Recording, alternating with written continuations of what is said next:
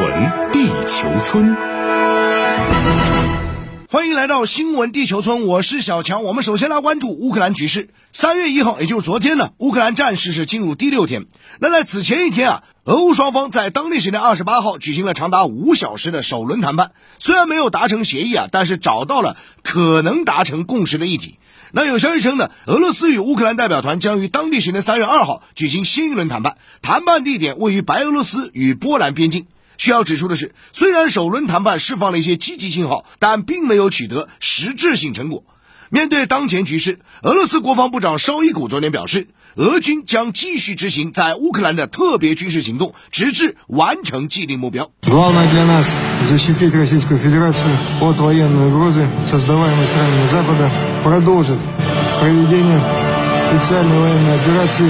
此前我们看到俄总统普京在与法国总统马克龙通话时指出俄乌双方要达成停火协议乌克兰就必须维持中立地位去纳粹化和去军事化以及正式承认俄罗斯对克里米亚的主权。另一边乌克兰总统泽连斯基昨天表示乌克兰现在所有大城市都已经被封锁他愿意和俄总统普京举行直接对话。对此俄总统新闻秘书佩斯科夫最新回应说会见还为时尚早。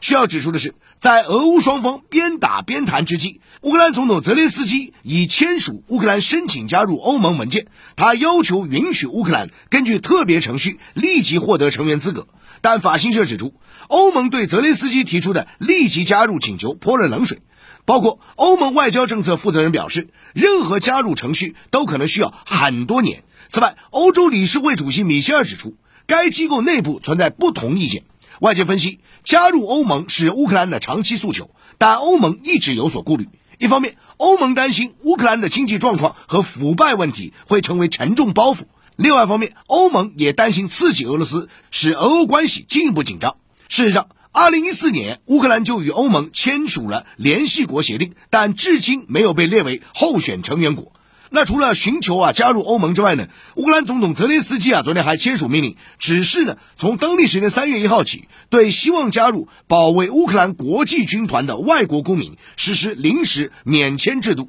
那德新社主那德新社昨天就指出呢，丹麦和拉脱维亚政府已经允许本国公民加入。可以说，目前乌克兰的形势令西方越来越担忧。CNN 昨天指出。一支庞大的俄军纵队正逼近乌克兰首都基辅。根据《环球时报》今天公开报道，美国一家卫星图像公司的信息显示，这支庞大的俄军纵队是一支六十四公里长的车队，由装甲车、坦克、火炮和其他后勤车辆组成。它已经抵达基辅郊外。对此，德国新闻电视台昨天说，到目前为止，俄军的攻击性是试探性的，但如果双方谈判陷入僵局，下一阶段战争可能造成的损失会更大。而面对可能升级的局势，国际社会可以说也是予以高度关注。中国国务委员兼外长王毅昨天应约同乌克兰外长通话时表示，乌克兰局势急剧变化，中方对乌俄爆发冲突感到痛惜，对平民受到伤害极为关注。中方呼吁乌俄通过谈判找到解决问题的办法，支持国际上一切有利于政治解决的建设性努力。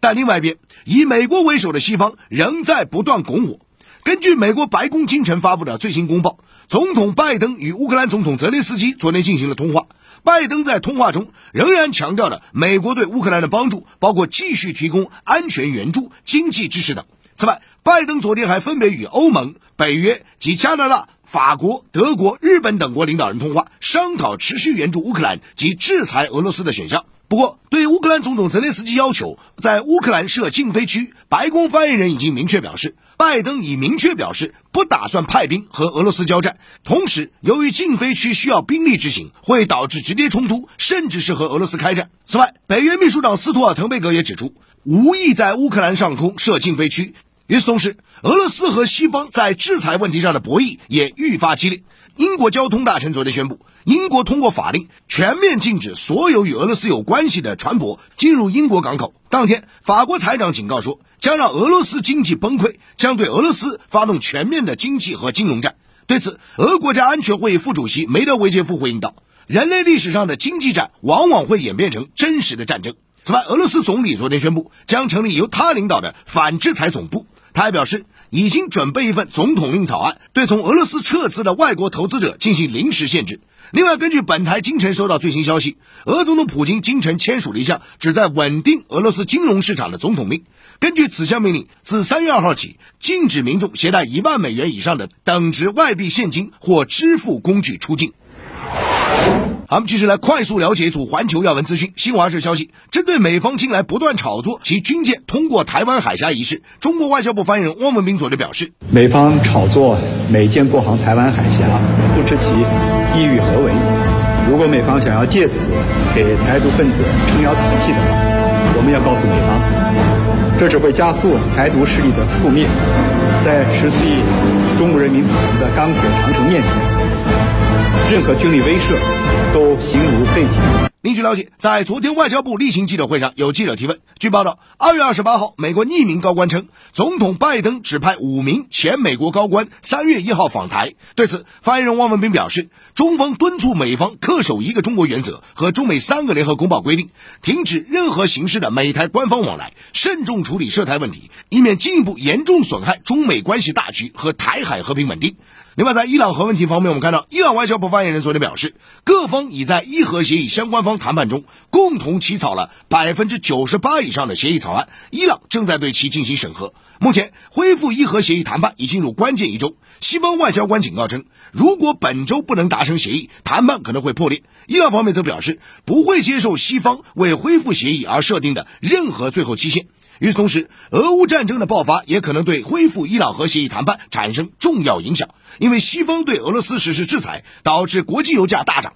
而如果伊朗核协议能够恢复，那么伊朗的出口石油将缓解西方国家的压力。另外，在澳大利亚方面，我们看到澳大利亚总理莫里森昨晚表示，他当天新冠病毒检测结果呈阳性。莫里森当天在一份声明中表示，自己目前出现类似流感的症状，预计下周会康复。他将遵守当地防疫规定，在家中隔离期间继续履行作为总理的所有职责。好，这时呢，新闻地球村，我们重点来聊聊环球商业财经啊。全球汽车行业面临停工潮啊啊，这个丰田啊，Toyota 昨天宣布呢。暂停日本国内所有的生产，包括十四家工厂、二十八条生产线啊。原因是其国内的供应商啊，零部件生产商呢遭到了网络攻击啊，这个是蛮令人意外。因为之前呢有能源的企业遭遇到网络攻击，这次是汽车制造业遭遇到网络攻击啊。所以彭博就指出呢，很难相信这种事儿在。丰田身上发生，其实这也提醒汽车行业啊，必须不断监测网络攻击可能引发的风险。那么消息一出，可以说是引发高度关注啊，就连日本首相高度的